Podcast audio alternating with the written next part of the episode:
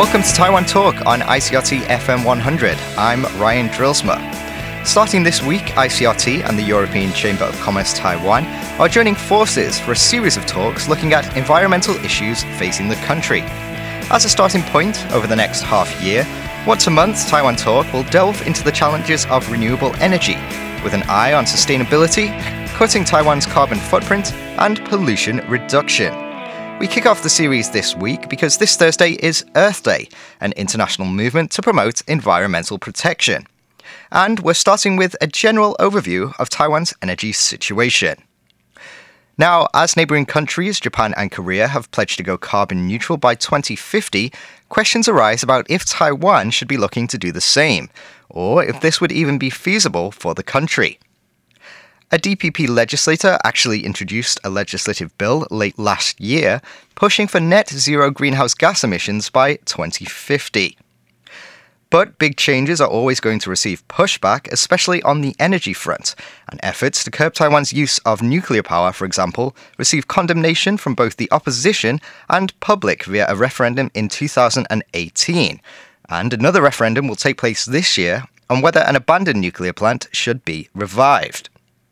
Meanwhile, major private corporations have pledged to use 100% renewable energy generated by the likes of new wind farms and solar panel projects, but groups are concerned these new establishments could impact their livelihoods. While all this is going on, should businesses and citizens also be looking to reduce their energy consumption? Would saving energy wasted make zero greenhouse gas emissions a more attainable goal? For a nuanced view of Taiwan's current energy dilemma and path towards a greener future, we spoke to Professor Chang-chien Le-ren of National Cheng Kung University's Electrical Engineering Department. Dr. Jiang Jian, thank you for talking to us today. So, taking into account Taiwan's small size but relatively large population, as well as its abundance of high tech industries, what energy challenges does the country face, both for residents and for industries? Let me give you a rough overview of the energy situation in Taiwan. In, ni- in 2019, the total energy supply in Taiwan was about 148 million kiloliters of the oil equivalent, of which imported energy accounted for about 98%, and the indigenous energy contributed is only for 2%. As you can see, there is a very high percentage come from outside. For the sake of the energy security, we need to increase the energy supply from our homeland. The fossil fuels are not only used for the electric power generation, but also used for the transportation, heating, industry manufacturing. So, energy security is a big concern for Taiwan, as you just said, and any volatility in major oil producing countries would be an undeniable risk to Taiwan's energy supply. Now, the country could certainly avert this by producing more of its own energy, right?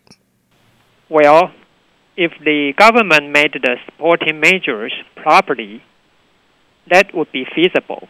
For example, we need to increase the renewable power generation accompanied by a new gas-fired power plant because the gas-fired power plants are more flexible to adjust the power output in response to the renewable intermittency. As of 2015, 19% of Taiwan's electricity generation was done by nuclear power. But Tsai Ing-wen's administration has pledged to phase out nuclear power by 2025. Do you think this is feasible? I think it will depend because some countries they have a very good geographical site to store the nuclear waste disposal. But Taiwan is not a good place to store that kind of the nuclear waste disposal. So it will be a very big problem for Taiwan to retire the nuclear power plant because the population is so crowded if there is the accident happen, I think the the area for the escape circle is not that good enough for people to run away. But the government has expressed the desire to move towards using more green energy. Do you think this pathway presents too many challenges? The most challenging thing to use the green energy is its intermittency and its dependence on the weather. So we need to prepare enough so-called flexible power source like I said before, the gas-fired power plant or the battery energy storage system and the demand side management. But is gas fire a kind of green energy? Well, it's not so green, but uh, it can remove a lot of the bad materials like the PM 2.5. So it's, it is cleaner relatively. Okay, um, but if Taiwan wanted to use a source that was considered green, for example, Taiwan has a lot of geothermal activity. Is Mhm. there room for geothermal energy generation? I think it's possible. Taiwan has that potential. But uh, right now, I don't see a lot of progress on that geothermal generation. What about challenges to green energy initiatives from society? Well, there are some misunderstanding and the lack of the experience on the, some environmental impacts. For example, the rumor saying that the solar cell is poisonous or the use of the chemical detergent for cleaning. Actually, we can prevent from that. So I think it's very important to educate people and let people know the correct information. And uh, we need to do a thorough, comprehensive study on the environmental impact. That's for sure. Hydropower is one form of energy generation that played a major role here in the past. Why did Taiwan move away from that? Well, large hydropower plant setup needs to have a reservoir that usually have environmental impact. And the other problem is most of the potential locations are already developed. So what would be the next solution for that? Actually, right now the government is promoting the small hydropower that is installed in the run waterway of the farm field. I think that is a good approach. Tsai Ing-wen named solar energy as one of the administration's priorities and a good, clean way to generate energy here. But with solar generation, what happens when it's not sunny? Can energy be stored in batteries? Sure. Um, the pump storage hydropower plant is a very good storage system to store the excessive wind power or solar power. And the battery energy storage we are using now is also a good option. Now the price of the battery energy storage is getting lower and lower, so it's the potential of the application is very high. Besides, you can consider that electric cars are the other form of the battery storage in the future. If we were to use more battery storage, however, would this create problems for safety and disposal? Sure, that would be a future problem. So we need to be careful about this situation and do more research on it. Okay. Do you think consumers need to look at ways to save energy and reduce usage instead of just finding ways to generate more? Yes, you are right. Now we are promoting the so-called loading order. What is the loading order? The loading order means there is a priority order for the energy usage and supply. The first priority is to consider the energy efficiency and the demand response. Then use the renewable source of power as the second. Finally, use the clean and efficient fossil fuel generation. That's our plan. How can people and businesses reduce energy use in everyday life? For example, if you're walking through the city, you might see buildings uh, with doors wide open in the middle of summer with the AC in use. Mm-hmm.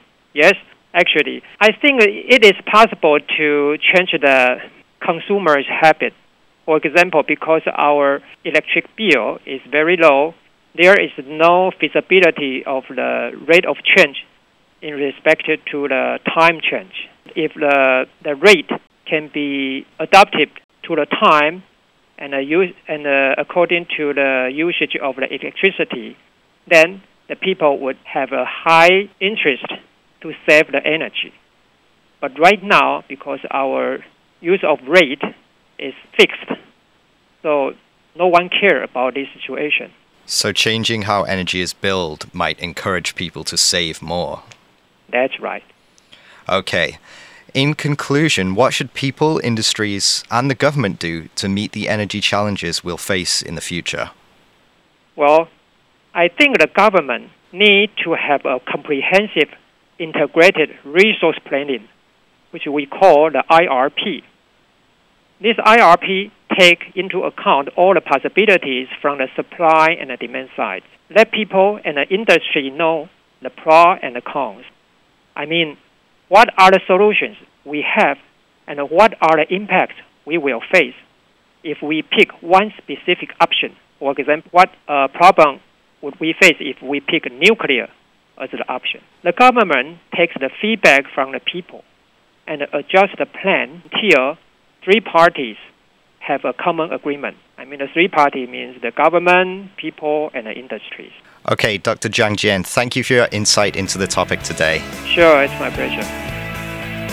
Dr. Chang-chien is a professor in the Electrical Engineering Department of National Cheng Kung University. And this podcast was produced in collaboration with the European Chamber of Commerce Taiwan's Low Carbon Initiative. And thank you again for listening to Taiwan Talk. Don't forget to check in next week for another new episode. Hi, I'm Ryan Drilsma. And I'm Trevor Tortomasi. And we're the co hosts of Taiwan Talk. You can catch our show on ICRT every Monday during the 8 a.m. and 7 p.m. newscasts. Or you can catch us on Apple Podcasts, SoundOn, or wherever you might usually find podcasts. New episodes are uploaded every Monday night. Thanks for tuning in, and we'll be back next week with a new guest.